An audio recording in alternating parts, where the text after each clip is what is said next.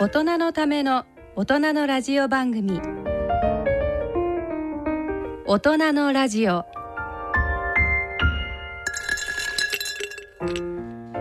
ご機嫌いかがでしょうか？東京肝臓友の会の米澤敦子です。今回は今専門医に聞きたい新型コロナと肝臓病患者の疑問質問大特集と題してお送りします。それでは大人のラジオ進めてまいります。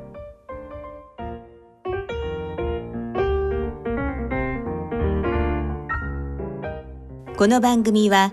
野村証券ギリアドサイエンシーズ株式会社アッピー合同会社他各社の提供でお送りします。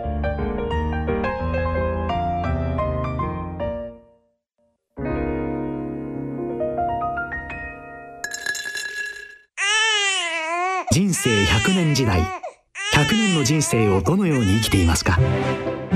大きくなったらケーキ屋さんになりたい。結婚しても今の仕事が好きだから続けたい。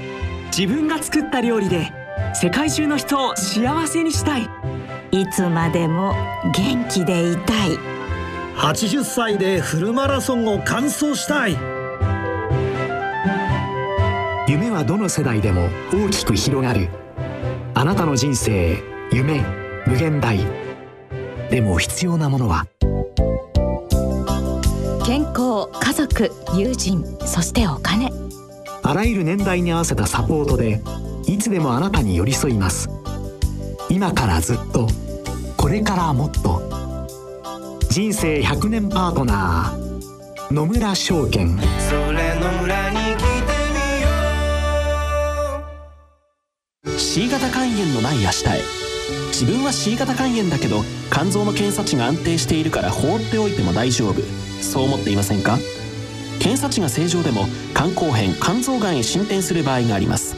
今は飲み薬のみで治癒を目指せる時代。まずは専門のお医者さんに見てもらいましょう。C 型肝炎に関するお問い合わせはフリーダイヤル0120-25-1874または C 型肝炎のない明日へで検索。ギリアド。大人のための大人のラジオ。今回は長崎におられる国立長崎医療センター副院長の八橋博先生とウェブ会議システムを使ってお話を伺ってまいります、えー、目の前にですねパソコンがあって八橋先生のお顔が今映し出されておりますけれども先生こんこんにちは。こんにちはこんな形で長崎医療センターの八橋ですはいえっと今はですねはい私今自宅にいますはい先生ご自宅からあのー、はい、はい、えー、ご出演ということではい、長崎の大村のご自宅。大村なんですね。長崎市じゃなくて、はい、えっと病院と自宅のある、はい、長崎県の大村市というところにいます。人口10万人ぐらいです。はい、あのーはい、風光明媚な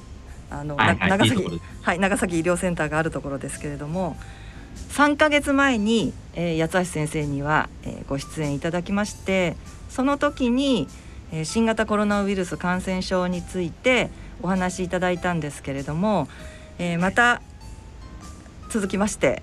えーはい、新型コロナウイルス感染症。あのこの3か月でですね、はい、いろいろ状況も変わりましたので、はい、あのぜひそのあたりをお話しいただきたいと。今日はあの先生の何かご経験もお話しいただける、ということで先生あの前ですね。はい。えっと、まあ、2月の初めだったので、はい、まだあのコロナウイルス感染症が、はい、まあ、日本で、えー、ちょっと入ってきたぐらい、うん、そうですね。あとはやっぱ横浜のクルーズ船？はいが問題になってた時だったと思います。そうですね。ちょうど横浜のクルーズ船があの、はい、感染者が増えてきてどうしようどうしようっていうような状況だったと思いますけれども、あれからですね、実を言うと、あの、あの、2月の中旬ぐらいなんですけど、はい。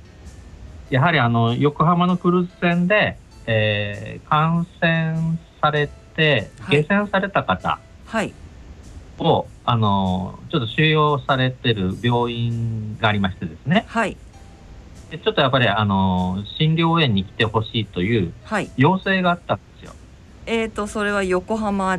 に行かれたってことですか？横浜から降りた方を収容している関東のある病院なんです。はい。じゃあ、こちらの方に先生が長崎からいらして、はいはい。実際、あの、クルスにおられて、はい、えー比較的軽症の方ですね、えー、お元気な方だけどまだ退院できないという方をちょっと診察する機会がありました。だから結構私はあのその頃に新型コロナウイルス感染されてる方がどのような感じなのかっていうのを実際、まあ、医者としてですね、ええ。ー、と見てきたというふうなことがありました。何人ぐらい見られたえっと、その時はまだ三十数名おられて、ええ、まあ、私は実際受け持ったのは十数名の方、半分ぐらいの方にです。えあそうですか。ということで、はい、どちらかというと、はい、まあ、もうすでに落ち着いてたので、え、お話ですね、はい、まあ、あのいろいろ体調いかがですかとか、ええ、とも熱も下がっておられたんですけど、はい、やっぱりいろんな不安になることがいっぱいあられたみたいで。ああなるほど。そうですよね。そうですただ日本の方の話ではですねやっぱクルーズ船で、はい、乗った時やっぱりそういうふうなこと全く考えてなくて、えー、で下船が近づくなってやっぱり感染してる方がおられるということを知らされて結局、はい、日本に着いた時はあの船から降りれないと。そこら辺からはもうかなりもう今まで想像してないような、えー、あことになって、まあ、はい、病院の方にこう収容されたというようなことでした。え。ー、あそうなん。でいろんな報道が出ましたから、はい、まあ、本当にきちっと治るんだろうかとかですね、はい、このままもうすぐ退院なんですけど本当に帰って大丈夫なんだろうかとかですね、えーえーで周りの方からどうどう見られるとか、まあ、そこら辺の心配ものすごくされてたというふうなことで、はい。えー、そうするとやっぱりその感染症に罹患したっていうところの不安だったりとかそういうあのメンタルのケアみたいなところが割と多かったっていう感じで患者さんってよく話されてたみたいで、えーえー、それはすごくあの大切なことなんだなってその時思ったんです患者同士がってことですね。はい、要は自分の悩みとか思いを話すというのと聞いてもらえる。ああもうそれまさに私たちの活動と一緒、はい、あなるほどなるほど。そうですね。そこにちょっと医者が入ると、えー、ただやっぱこれがあのまあその時点でここまで日本で広がると思っては私なかったんですけど、ね、はいあのそういう意味ではですねクルーズ船の方は、まあ、初期の段階の初はじ初めで日本の流行の初めの時に早く出現された方なので、えー、今少し、はい、あの手記とかも出ているかと思うんですけど。手記が出てるんですか？はい。ネットではですね、うん、クルーズ船でどうだったとか、はい、あ出ています。あそうですそれとですねあのそこの病院でのやっぱ看護師さん、はい、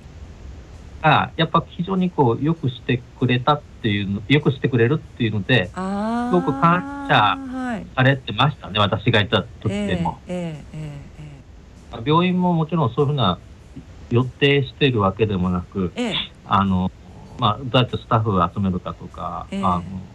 本当はやっぱり病院側も大変なんですけど、はい、まあ、そこの病院の看護師さん非常に優秀でですね、一緒にいても感染防御に関しては私の方がこう習ったりとか。ですね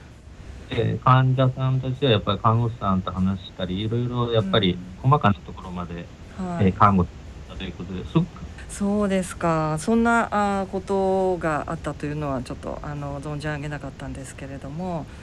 えー、まあ今実は長崎の、このクルーズ船またちょっと感染が広がってるっていうようなこともあって。そうですね。あの長崎は実はあのちょっと数日前までは、ええ、日本の中では感染者が少ない方そうですね。止まってたんですが、うん、えー、よもや長崎にクルーズ船があのもう1か月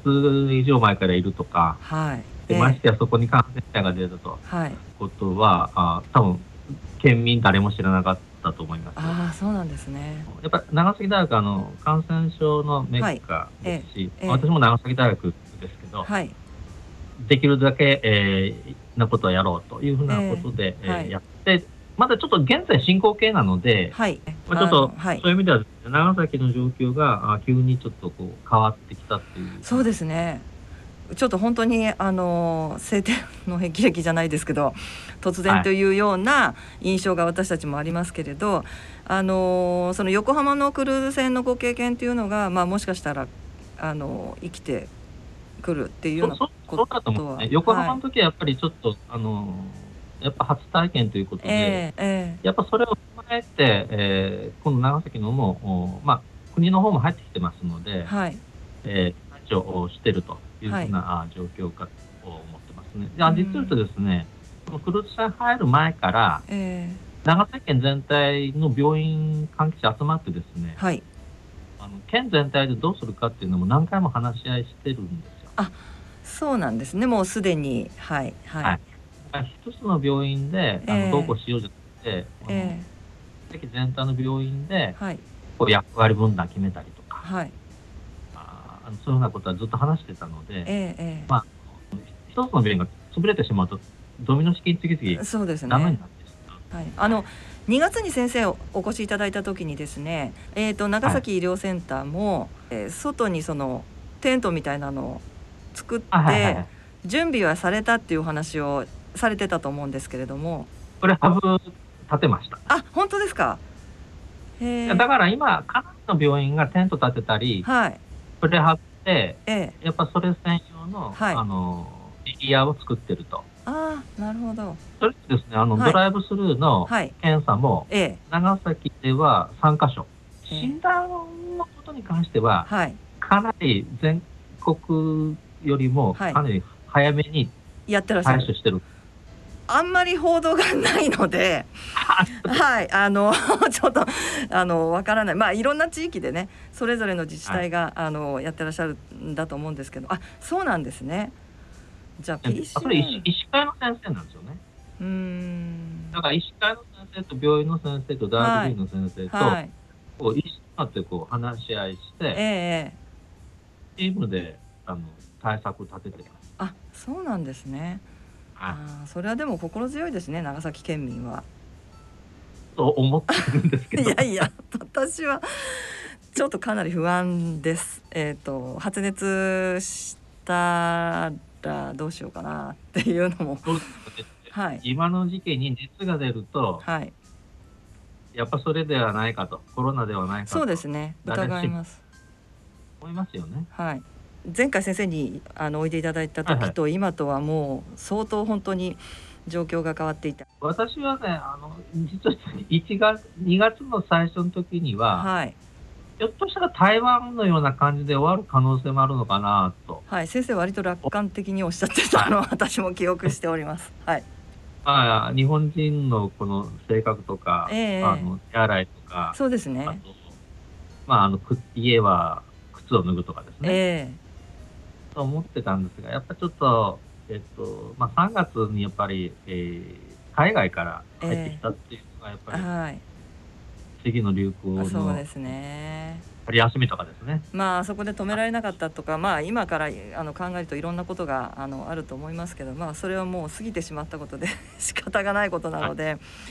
えー、まあこれからのことですけれども、えー、お薬のことをちょっと伺いたいんですが、はいはい、はい、えー、有望なのがアビガンと言われてます、アビガン、はい、はいはい。これもともとあの日本で、えーはい、作られた白木先生が作られた新型インフルエンザのお薬です、はい、は。い、はい、ただもうアビガンに、えー、はい、効果があるっていうのは、えー、実際投与された事例からは、はい、もうほぼ間違いないと思ってます。感染者を収容している病院で、えー、一応手続きがいるんですけど、はい、手を踏むとあのそこからお薬を入手するのは可能というふうに聞いて手続きを踏めば病院が薬を入手することは今現在は可能だという状況でただあの臨床試験も行われてるみたいですので、そうですね。はい。で私が聞いた限りでは、はい、6月の下旬には結果が出ると。6月下旬ぐらいに。うん、それで、えー、そこで承認されれば、はい、おそらくかなり早い段階で承認を得るようになるのではないかと期待はしてるんですが、うん、そうですね。もうあのすでにそのはい。新型インフルエンザのお薬としては承認されてるわけなので、はい、そうするとねかなりあのこの新型コロナウイルス感染症の状況はかなり改善するんじゃないかなと思ってます。はい、このお薬の使い方ですけれどもよくあの最近言われてるのはやっぱり早期の段階で使うことが望ましいということなんでしょうか？えっと、このお薬やっぱウイルスの増殖を止める、うん。で、まあ、はい、チェーンターミネーターってあのはい懐かしい。懐かしいでしょ？懐かしいチェーンターミネーター。そうするると、はい、あの基本同じようなウイルスの止め方、はい、C 型肝炎の薬と同じようなウイルスの増殖を止める。増殖を止める。はいはい、ウイルスの増殖を止めた後にそれから進む病気の進行を止めれるのではないかと。はい。だからやっぱ早めに使ってはい。いうのがいいだろうと、ああだからもうかなりこう肺がやられてからだと、ウイルス止めても、障害がもう起きているので、やっぱりこう悪くなる前に使う薬なんだろうなっていうのは、C 型か考えても一緒かなと。そうですね。慢性肝炎で使うと、はい、まあほぼかなり正常の状態そうですね。肝硬変で使うと、はい、なかなか効きにくい。肝臓の形取れないっていうのと一緒で、はい、はいやっぱ早めに使って、はい、たらもう進行は止まるし、大体熱も2、3日で下がって、うん、でウイルスが体にいる時間も短くなるので、ええ、まあ、次の感染のこととかですね、はい、あと入院期間とかもあのきっと短くなるのではないかなという期待を、うん、があります、私は。なるほどそうするとまあちょっと私たちはこの、まあ、報道を見ててもですねものすごく期待が膨らむ、はいはいあのお薬ですけども6月の下旬くらいじゃないかということで、えー、ちょっと間がありますがまあでも実際は今、えーとまあ、現場では使われてるということですね。あとそれから他に、えー、お薬はありますか？海外ではレムレムデシベルとか、ね、はいこれはえっとエボラこれも出血のやつエボラエボラで、はいえー、使ってた薬で、はい、これも数千人計試験が世界で行われてると。でこれもまあちょっとあの臨床試験が進んでるっていうことですかね。はい。えっ、ー、と。あとは吸入薬。あ吸入薬。でウイルスを抑える薬があると。はい。あいうのもそれ喘息の薬？あはいそうシクレソニドっていうのが。あ とね水炎の薬。はい。飲み薬なんですけど、カモスタットという。あ、サモ。カモスタット。なんかウイルスの侵入を抑えるのではないかということで、はい、これも東大中心に臨床試験が考えられてるっていうのを聞いてます。ええ、あそうなんですね。まああのその他あのもろもろ、えいくつかのお薬が今、はい、まあ臨床試験等々あの患者に投与されて、えっ、ー、とまあ今データを取ってるっていうようなところでしょうかね。はい。で結構日本、はい、メイドインジャパンの薬があるので、はい。多分かなりあの世界的に見ても日本が薬を持ってるっていうのは、はい、いいことだと思うんですよね。そうですね。とアビガンが日本の国産のお薬で、そうです。はい。それからエボラ出血熱のお薬は、これアメリカですね。えっとレムデシビル。レムデシビル。は C 型肝炎でおなじみのギリアドサイエンシーズ、はい、社のお薬ということね。水炎、水臓の薬。水ああ、水炎のお薬は日本の。あ、そうなんですね。まあこれからどういう展開になっていくかわかりませんけれど、あのー、まあ、臨床試験の成り行きをしっかり見ていきたいと思ってます。はい、わ、はい、かりました。えー、それからよく言われるんですけれども、あのー、ワクチン。あ、ワクチンね。うん。これはいかがでしょうか？えっとですね、あの、はい肝臓の話戻すと、はい、C 型肝のワクチンはいまだにできてないんですが、そうです。B 型肝のワクチンは早くできた。ね、そうですね。はい。はい。だからこれはまあ中和抗体っていうか、うん、あのその抗体が作りやすいとか作りにくいとかっていうことが関係してくるので、はい。えっと、コロナウイルスに対する中和抗体が、はい、確認されればですね、はい、ワクチン作り方そのものがかなり今、急ピッチに行われてるんじゃないかなと。そうなんですね。うんただね、ワクチンは、はい、かなり一般の方にこう投与するようになるので、はい、やっぱ安全性の確認っていうのにものすごく時間をかけざるを得ないっていうのが今までの流れかなと思います。ええええやっぱりこれは少し時間がかかるだろうっていう見方で間違いないですかね？ただね、大阪の方では結構急ピッチにやってるみたいで、うんはい、秋ぐらいになんかもう、少なくとも臨床試験はもう、始まりそうですか？9月から、はい、ある程度本格的に臨床試験するっていうのをちょっと聞いたことがあそうですか。それもじゃあ日本主導でもしかしたらできるかもしれないということですね。おそらくあの大阪大学が絡んでる。はい、大阪大学で。はいはい。もうあのそういうふうなあ以前からそういうふうな研究は熱心されてますので、はい。期待してますけど。はい、えー、まあ、お薬ですとかそれからワクチンのことなどちょっと伺いましたが最近ですね、えー、専門家会議の方からもあのコメントが、はい、えー、少し出てたかと思うんですけれども医療従事者に対する、まあ、偏見だったり差別だったりっていうことがちょっとずつ今問題になってきてますよね。でもう私たちはまあ私たちはもうとにかく感染症の患者なので、えー、こういった思いっていうのは、えー、もうあのそれこそ電話相談でもそうですしあとは患者同士の話の中でもそうですしいろんなところで、えー、あるわけですけども、まあ、八橋先生の、えー、厚労省の研究班でも、はい、あのそういったことをまあ、これから改善していくためにどうしようっていうお話をいつもいつもしてるわけですが、えー、この新型コロナウイルスの、まあ、これももちろん感染症でしかもあの私たち肝臓病の感染症あの C 型肝炎だったり B 型肝炎だったりっていう疾患とまた、えー、もっともっと厳しい、えーまあ、感染が、えーまあ、簡単に起こってしまうっていうことがあるので、うん、えー、この偏見とか差別っていうものがあの、まあ、患者に対してはもちろんだしその医療者に対してっていうのがあのすごく強く起こってるっていうことなんですけれどもこれは先生は何か実感されたりとかお話を聞いたりとかってそういうことはありますか？いやそれはですね私が、はい、あの2か月前に、ええ、クルーズ船に、はい、えー、来たじゃないですか。ええ、ただ私はあの、まあ、患者さんとかなり近いところで、ええ、まあ、診療してきて、はい、であと自分自身が感染しないのかとかですね。うん。やっぱり私、まあ、3日目には家に帰ってきたわけです。はい、で家族はどうかとか、あと、勤務もあの病院には行ってたんですよね。ええまあ、ちょっといろいろなところで気をつけはしたんですけど、はい、やっぱり、えー、それ、感染してる方もやっぱり非常に気になるし、うん、この感染してる方のそばにいる方もすごく気になることなんだと思うんです。ええ、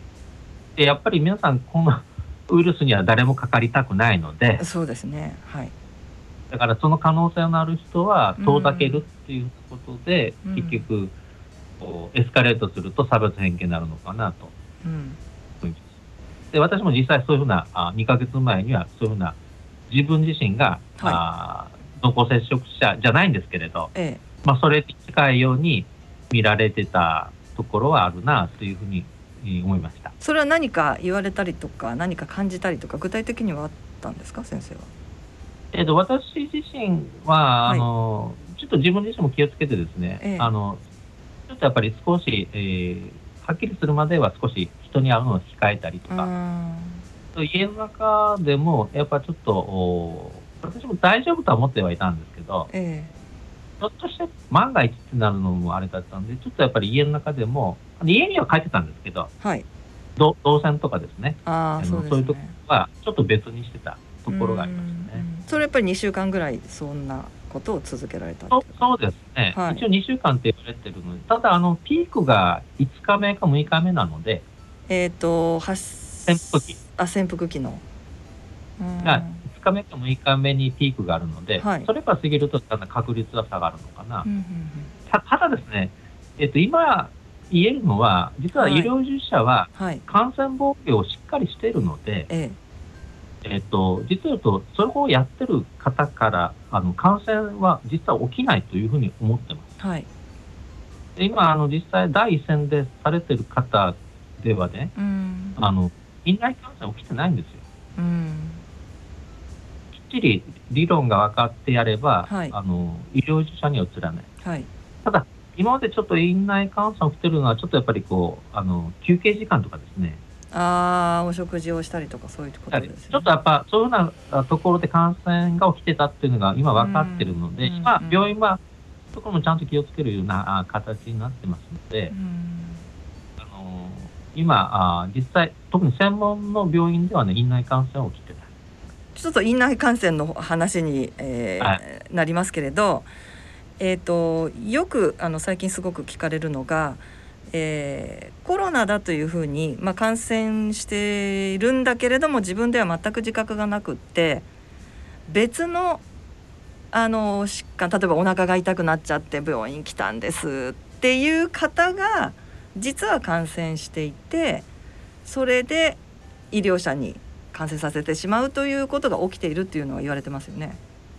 はい、それはそうだと思います。はい、今ねあの濃厚接触者の定義が変わって、ええ、熱が出てなくても、はい、発症する2日ぐらい前からは感染の可能性があると、はい、いうふうに定義が変えられたので、はい。まあ、ちょっと非常に難しくなってるんですよね。ええそうですね。あただですね感染防御の哲学考え方は、はい、全ての人はあの、まあ、何かを持ってるかもしれないということで手洗いとか、ええ、マスクをするっていうふうなのが感染防御の考え方。なるほど。誰でも。だからだからこの人はあの熱があるからとかこの人は熱がないから大丈夫という考えではなくて、うん、はい、だから全ての方があ感染してるかもしれないということに基づいて、はい、手洗いとマスクをして、えー、診療に当たるっていうのが原則で、おそらくそれをしていると、はい、普通の医療では感染起きないと思います。あとはあ診察しても、ちゃんとこう手を洗う、はい、といったことをしてれば、はい、あの感染は成立しない。さてここで音楽をお聴きいただきましょう。えー、今回はですね、えー、八橋先生からのリクエストで「ミーシャで会いたくて今」はい。ということで先生ミーシャ2回目のリクエストということです。はい。えっとミーシャさん長崎の方。はい、はい、長崎出身で、はい、もううちの病院でという、はい、はい、まれが そう。暴露した。はい。はい。あのというかですねあのもともとこの曲は結構繰り返し聴いてるんですよ、あこの歌ねバラードいい曲ですね。で、はい、これもともとあのドラマの曲で、はい、あのジン、はい、TBS の。TBS の、はい、なんか、えーと、現代から江戸時代にタイムスリップして、はい、お医者さんのお話ですね。はい、はいただあの今ちょっと再放送が東京で合ってるみたいああやってます。はい。ちょうど今の日本の状況と似てる？そうなんですよね。あれね。面白いです。コロナ、はい、コロナ。はい。あ、コロナじゃない、あ、これだ。はい。というふうなことで、えー、まあちょっとまた、あの、すごく、あの、私も10年前になるんだなと思ったんですけど、えー、非常にこ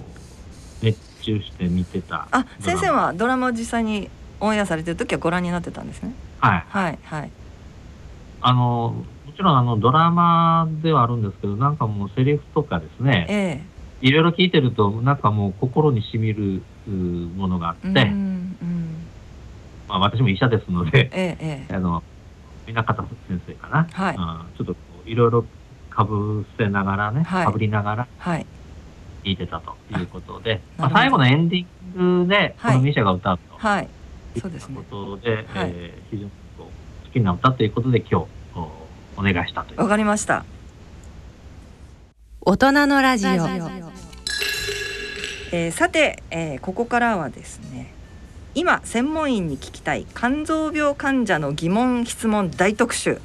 と題しまして、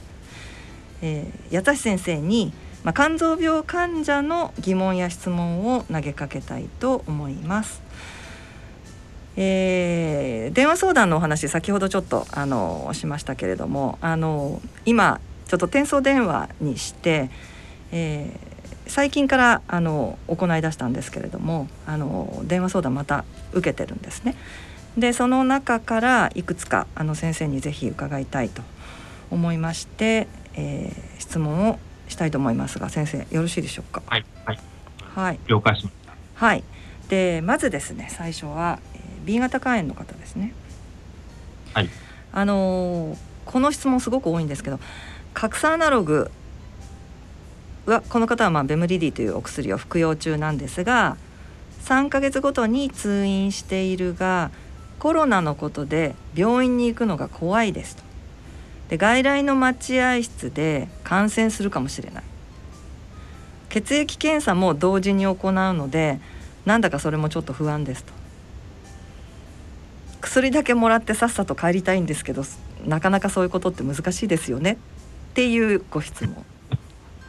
えっとた多分この思いというかあ気持ち持ってる患者さん多いんだろうなっていう、えー、そうなんですよこれすごく多いんです。病院に行ったら、はい、コロナにかかるのではないかと。はいそうです。まあまあコロ熱の人が病院に行くからね。そうもちろんこういうふうに考えられるんだなと思うわけですけど、えええっと、一つはですね、はい、ご自身がマスクをされて、はい、で病院の行き帰りの時に、はい、手洗いをしてれば、はい、感染することはないと思います。えっと、たとえ、たとえその待合室に感染された方がおられてもっていうことですね。おられても。はい。やっぱ感染する経路というのを考えると、えー、マスクをしとくというのと、はい、手をよく洗う、はい、で手を洗わないくて、その手で口元触るのが一番感染するリスクになるので、はい。はい、やっぱあの手洗いしましょう、マスクしましょうって言われてるのを、ええ、しっかり守っていただければ、え、あの病院でもですし、はい、日常生活でも感染することはないだろうというふうに考えてます。なるほど、そうですね。やっぱりね、この話はみんなでしていて、はい、実は私はあの前回の放送でもちょっと言ったんですけど、えーと、本当は3月に私今1年に1回通院なんですね。はい、はい、で3月に行く予定だったんですけど行ってません。あそうですはい。それでね ただ病院はやっぱりちょっと患者さんの数を減らそうということで、はい、えっと実は私もですねあの外来日だったけど私の方から電話をして、えええっと、外来を伸ばしたりとか、はい、あとお薬だけの人は、はい、あ処方箋をこっちからファックスで送ったりとか、ええ、病院個人にね薬が出せるように。あそうなんですか。はい。はあ、それとね、えーと、やっぱりこうできるだけ滞在時間を短くするっていうことで、ええ。えーと、病院には来てもらっても処方だけを書いてすぐ帰っていただくとか採血しないで。えっとそれはその肝炎の患者の感染のリスクを考えてということではなくて、えーと、いや患者さんが長く痛くないだろうっていうふうなことを、なるほどなるほどなるほど。押し量ってじゃあまさに対応をされてると。はい。あまさに今のあの質問の方の、まあ、希望通りの状況に今、はい、先生のところではなってるってことなんですかね。ただあの、エコー検査する人もいるので、はい、そうです。その時しないといけない場合はちゃんと知ってますけど、そうですね。まあ、毎回エコー検査するわけではないので、はい、非常に安定してる場合だったらお薬だけにして採血は、えー、今回は飛ばすとか、はい、あとはやっぱり採血もしないといけない時は、はい、採血だけしてもらってもうすぐ帰ってもらう。はい、で翌日電話して、うん、あの検査結果どうだったって電話で話してます。はいなるほど。で、そういうことで、まあ、できるだけ患者さんのリクエストには応じるようにはしてると。そうなんですね。だからどうしてもの時はあの主治医の先生に、はい、あの薬だけとか、えー、あと,、えーと、処方箋だけあの発行してくださいとかって、お願いしてるのも一つのやり方じゃないそうですね先生にちょっとご相談されるっていうこともあのしてみたらいいかもしれないですね。はい、また繰り返しますけど、はい、やっぱ3つの密を避ける。病院の中でも3つの密を避けるっていうことと、ええ、マスク手洗いをしとけば感染しない、え、はい。だからちょっと外来が密集してるとやっぱ困るんで。ただ今外来結構空いてるっていう話をすごく聞きます。いろんな患者から。はい、はい、空いてると思います。はい。だから案外大丈夫みたいなことも聞くこともありますね。はい。一番大事なのはやっぱマスクと手洗いですわかりました。はい、それから次に行きますね。えーと、はい、この方は C 型肝炎なんですけど、えー、4月からマビレットによる治療を予定していました。こんな状況で外来に行くのが怖くて3月の予約をキャンセルしてしまいましたと。で現在の関数値は、えー、全て正常値なんですが、まあ、コロナの状況は今あ、まあ、悪くなるばかりなのでこの治療を先延ばしにこうしても大丈夫なのかとどうしようかと悩んでるという方のご質問ご相談です。どうでしょうか？え私は、うん、あの C 型肝炎のコールス治療は、はい、やっぱ今の時期は避けるべきかと思います。あそうですか。必要なんだけど急い急がない。あそうか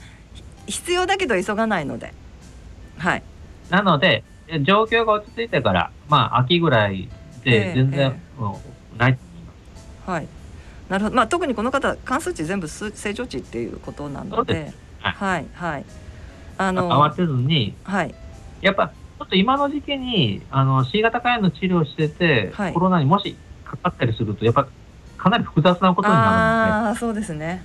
なるほど。感染するリスクというのもそっかあ考えなきゃいけないってことですね。病院の体制がやっぱりちょっと今の時期制限されるから、うん、ええええ。C 型肝炎の治療っていうのはやっぱ急がない、はい、状況があ良くなった時に、はい、落ち着いてやるというふうなことを、はい、おおすすめします。わかりました。ということですね。はい、それからもう実はですね次の方は自己免疫性肝炎の方なんですけどこの方たちからの相談が一番多いんですよ今やっぱり、はい、えー、ステロイド剤服用してるんですね、はい、免疫抑制をして免疫力を落としているのでコロナにかかりやすくなってると自分で思います、えー、ステロイド剤の服用を続けてて大丈夫なのか。まあ、AIH という自己免疫性肝炎という病気の方ですけれども。あの、まあ、他の疾患で難病などでもあの同じようにステロイド剤飲んでる方いっぱいいらっしゃって同じようなお悩みをお持ちだと思うんですがいかがでしょうか？えっとね、結論から言うと、はい、あの薬は、はい、あ今までの量を継続して、はい、えー、しっかり飲んでください。はい、えっと、こういうようなことを心配して勝手に、はい、えー、減らしたり、はい、やめてはいけません。えーと、コロナのことを心配して勝手にやめたり減らしてはいけません。というかね、はい、コロナだからステロイドを減らせというふうな、はい、あ指針はどこにも出てない。先生は今それは何をもって論文ですねどこかの。これはですねアメリカ肝臓学会とヨーロッパ肝臓学会2つこのことに関する答えが出てます。えっ、ー、とステロイド剤服用に関して、はい。えー、はい。でえー結局ですね、ステロイドを飲んでるから、コロナにかかりやすいという事実はない。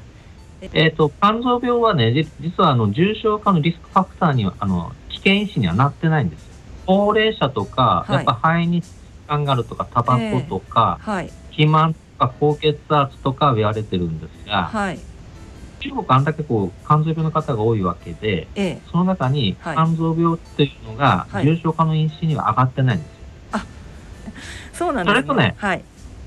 免疫抑制剤を飲んでるっていうのも、えー、コロナにかかりやすいとか重症化の因子には上がってないんです。あなんか免疫力が下がると、はい、風邪にかかりやすいっていうのはインフルエンザの時にインフルエンザの時はちょっと言われてるはいそうですね。はい。今回あのかなりのデータからあの免疫が抑制されてるっていうことで、うん、えー、かかりやすいとか重症化しやすいっていうあの、はい、エビデンスはない。ないんです、ね、むしろ、はい、勝手にステロイドを減らすと、はい、今度肝炎が悪くなるのでそうですね。その時にまた大量のステロイドをやらなくといけなくなるからそうですねそっちの方が極端に免疫を抑えてしまうので、はい、今の決して、はい、あのお薬を勝手に減らしたりやめてはいけない。はい。えー、ということはい、わかりました。自己免疫の方、あの実は本当にこれが必ずあの電話で相談があるんですけれども、はい。では続きまして B 型肝炎の方です。えー、肝臓がんが再発しました。1センチくらいというふうに言われてます。今月ラジオ波治療の予定だったのですが、コロナの院内感染が発生し、これちょっと深刻なんですけどね。延期になってしまいました、はい、大丈夫なのか不安？自分がですね肝臓がんどうでしょう？あのそうえっとですね実を言うとあの東京で、えー、院内感染が起きてたりとか、はいはい、でなくても、はい、やっぱり、えー、待てる治療は伸ばしましょうっていうふうなのが、ねはい、学会も含めて全部出てるんです。あそうなんですね。はい。で今度がんの治療を、えー、じゃあ待てるのか待てないのかっていうふうなことでは、えー、待てるがんの治療と待てないがんの治療があると。はい、で待てないのはもうあのどんな状況でもやると治療すると。えー、待てるがんの治療と待てないがんの治療があって待てないがんの治療はやる。やる。はい。ただこの方はまああ1センチというような、ね、サイズも含めると、ええ、私はやっぱ待てるがんではないか、はい、あの私も思いますし、はい、主治医の先生も思っておられると思います。はい、はい、で1センチが例えば2センチになるのは、通常だとやっぱ数ヶ月かかるので、はいえええー、まあ、いろんなサイズだけではないんですけど、ええ、通常はあ進行は極めてゆっくりなので、え待てるがんの部類に入るだろうと思います。はい、なるほど。わかりました。これはじゃあもうあの焦る気持ちはわかるけれども、えー、まあ、もうちょっとあの気持ちを落ち着けて待ちましょうっていうことですね。はい。まあ、こういう状況ですのでね、えー、次は肝臓がんの患者、えー、は新型コロナに罹患しやすいと聞いたが本当ですか？いや、あの、これは、本当ではないと思います。本当ではありません。あのね、はい、コロナにかかりやすいかかかりにくいかは、うん、マスクをしてないっていうのと、うん、手洗いをしてないっていうのと、はい、あとは3密ですよ。3密です、ね、3密の中にいるかっていう話で、はい、はい、それはだから、あの健康な方でも、それをやってないとかかります。そうですね。関係ないですもんね、肝臓がんとかね。むしろ、あの肝臓がんの方とか肝臓病の人は、ちょっと自分が病気なので、うんはい、むしろそういうことを一生懸命気をつけられるから、うん、結果的には少なくなってるんじゃないかなと私は思ったりします。なるほど。なるほどね。はい、そうですね。あの、まあ、持病がある人っていうのが最初に、えー、中国からのデータなどであの私たちの中に植え付けられてるので 持病がある高齢者みたいな方たちがやっぱり電話相談も多いんですけど、はいえー、次がですね、えー、先ほど先生からお答えがちょっとありましたけれども肝臓病にかかっているとコロナが重症しやすいか、まあ、さっきの、えっと、はい。さっき言いましたよね、はい、だから肝臓病ということで、えー、特に慢性肝炎だと普通だと思います。はい、やはりちょっとあの非代償性の肝硬変肝硬変が進んでいる方この人はやっぱり、肝臓の働き自体が弱ってるので、うんはい、やっぱこういうふうなあ呼吸器疾患が入ると、やっぱりそれは重症化する可能性はあるのかな。うんうんうん、なるほど。わかりました。はい、えー、少し、えー、非代償性肝硬変っていうあの肝硬変で症状が出てるような方ですね。お腹にお水が溜まってるとか、まあそういった方たちは、えー、治療された方がいいと思います。えー、これ最後ですけれど B 型肝炎の方コロナのことで感染症患者に対する偏見や差別が膨らんでいる気がしますやはり得体の知れないものという不安なのかこの先肝炎患者に向けられる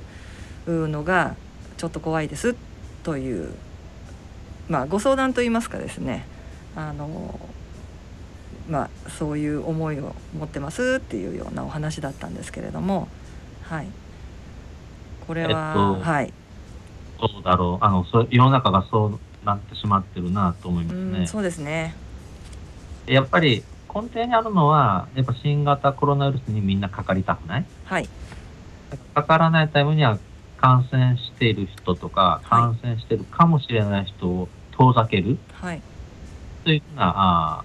心が動いてるんだろうと。うんまあ、それは今までは肝炎患者さんもがそうだったと。えー、そうですね。そうですそうです。ただやっぱりねこれはどう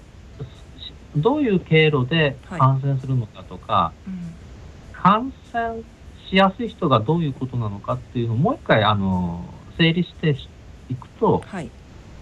ゃんとブロックすれば感染しないという知識があればね、はい、僕はやっぱり差別偏見は減るだろうと思います。うんただまあ簡単ではない。いや先生簡単じゃないと思いますよ。あの例えば私自身もねその電車に乗ったもう疑心暗鬼になってるわけですよ電車に乗った時に まあわっとこういるじゃいらっしゃるじゃないですかそうするともうこの中に誰かいるんじゃないかっていうようなもう全員が多分そう思ってるわけですよね。っていうような空気の中で別に偏見や差別を持ってるわけじゃないけどとにかくその避ける人、うん、っていうような、まあ、今風潮におそらくなってると思いますみんな。はい。あの歩道を歩いててもこう向こうからあの人が来るとスッとすれ違うんじゃなくてなんとなくお互いに膨らんでるみたいな感じにななりながらなりながらみんな歩いてる。うん、っていうのはあの私は気持ちもわかるし、うん、だからそういうところからちょっとずつそのあの、まあ、感染してる人に対するまあ、差別だとか偏見が生まれてくるんだろうなっていうのを、うん、思いますねすごくね。で、えっと、実はちょっとですねあの日本赤十字社が、えー、ホームページで、えっと、はい、はい、あのアップしてるんですけれどもあの感染症あのには3つあってですね、まあ、新型コロナウイルスだけじゃなくてえーと、感染症の一つはまずは病気であると。それから2つ目は不安であると。それから3つ目は差別だと。そういう顔を、まあ、3つの顔を感染症っていう病気は持ってるんだということをあの今3月、えーと、に、えーと、アップされていてこれがなんかすごく私は心に響いてですね。で、はい、その感染症の3つ目のその顔という差別というのが、え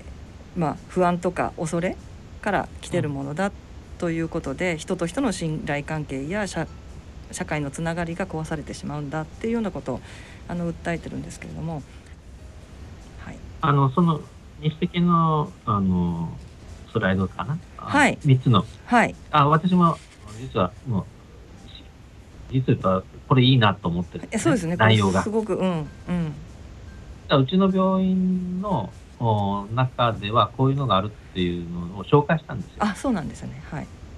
やっぱ病気は体を蝕むだけじゃなくて心を蝕む、えーはい、社会を蝕む、はい、3つの側面があるので、はい、まあ、病気とは仕方ないとしても、えー、心と社会にやっぱ心の持ちようかなと、はい、すごく大事かなと。そうですね。はい。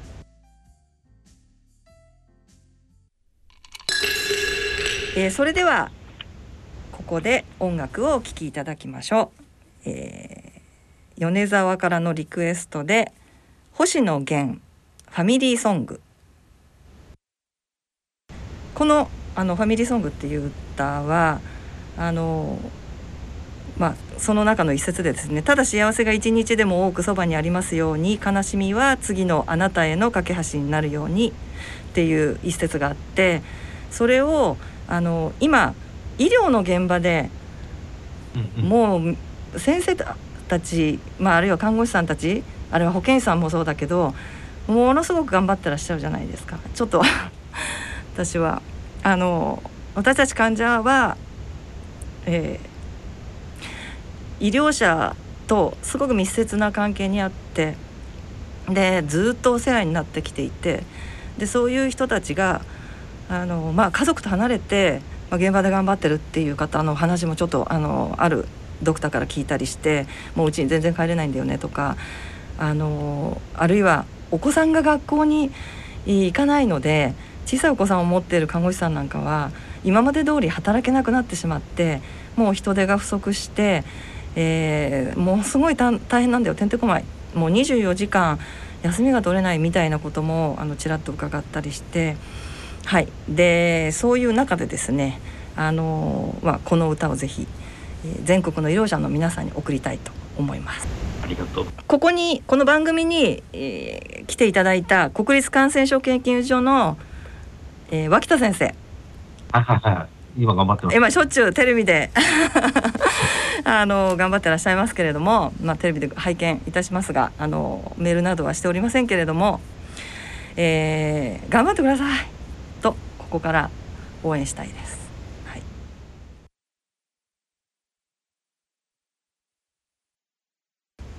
はい、えー、それでは八橋先生最後に番組をお聞きの皆様に何かメッセージをお願いできますでしょうか？はいえっと、今までかつて経験したことのないような、はい、あ感染症との戦いに今、日本か世界がなってるかなと思います。はい、もちろんあの医療現場で、えー、もう本当頑張って、えー、いる先生方もたくさんおられますし、もう看護師さんもですね、えー、本当必死なあ状況で、えー、頑張っています。で、やっぱこの感染症を乗り越えていかないといけないだろうと。でただですね、えっと、もちろん我々もこう治療法とかですね、検査法とかもいろいろ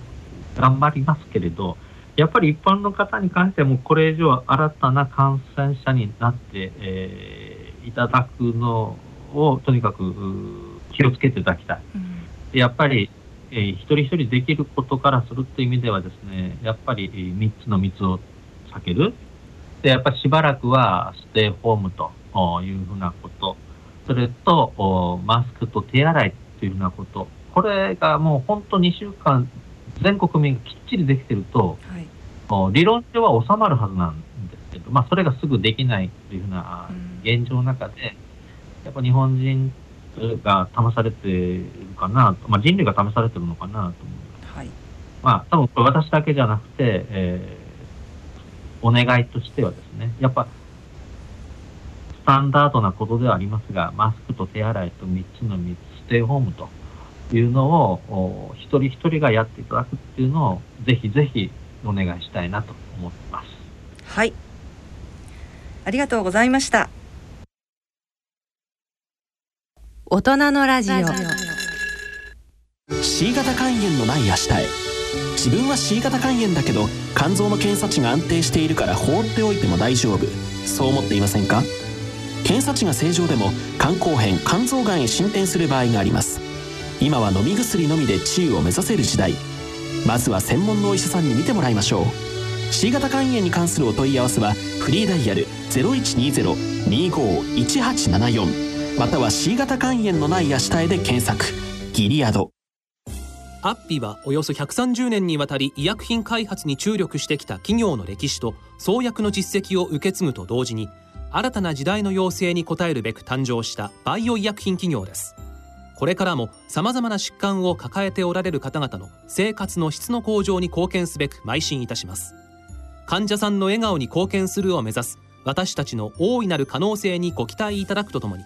一層のご指導を賜りますようお願い申し上げます。大人のための大人のラジオ。今回の大人のラジオはいかがでしたでしょうか、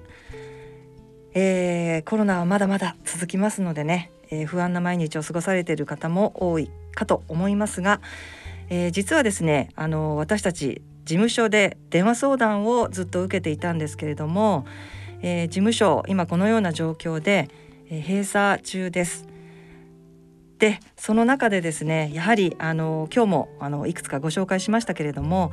あの肝臓病の患者の方で、えー、不安を持っていたり何か誰かに聞きたいとか誰かとお話がしたいとか、まあ、そういう方も数多くいらっしゃるということで、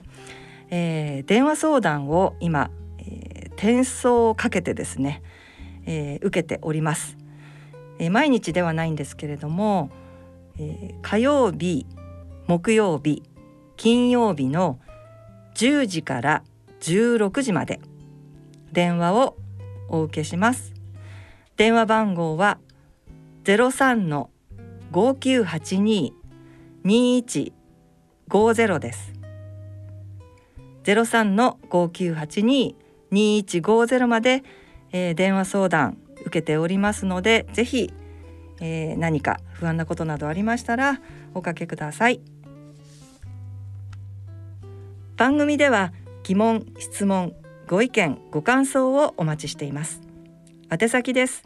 郵便の方は郵便番号105-8565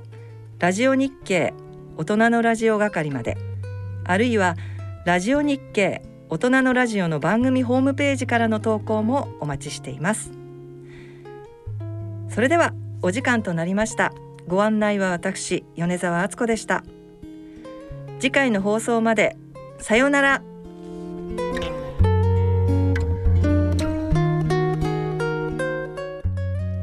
この番組は野村証券ギリアドサイエンシーズ株式会社アッピー合同会社ほか各社の提供でお送りしました。